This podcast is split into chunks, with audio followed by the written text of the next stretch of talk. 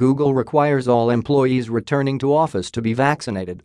Google is the largest private corporation so far to make COVID-19 vaccination mandatory for its staff. Anyone coming to work on Google campuses will need to be vaccinated. The policy will be rolled out in the U.S. in the coming weeks and worldwide afterwards.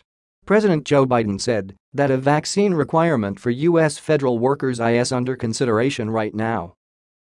American multinational technology company Google LLC has announced that all of its workers returning to work on its campuses will have to be inoculated with COVID-19 vaccine.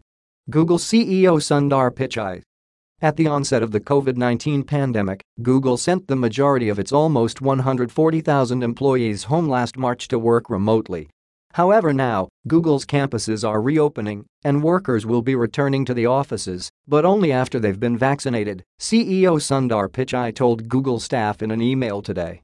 Anyone coming to work on our campuses will need to be vaccinated, Pichai wrote, adding that the policy will be rolled out in the US in the coming weeks and worldwide afterwards. Employees who do not wish to return to in-person work will be able to work from home until October, he continued, and the company will also allow some staff to work primarily from home through the end of the year. Google is the largest private corporation so far to make inoculation mandatory for its staff, but the entire U.S. government might soon follow suit.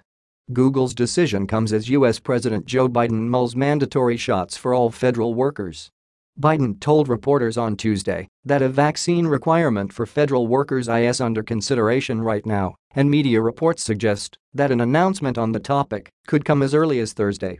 Both Biden and Google apparently have the power to ask their workers to get jabbed.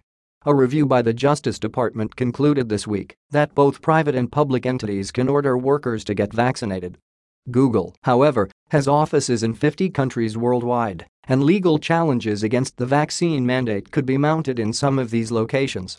Pichai's email noted that the mandate will vary according to local conditions and regulations, though no further details were provided.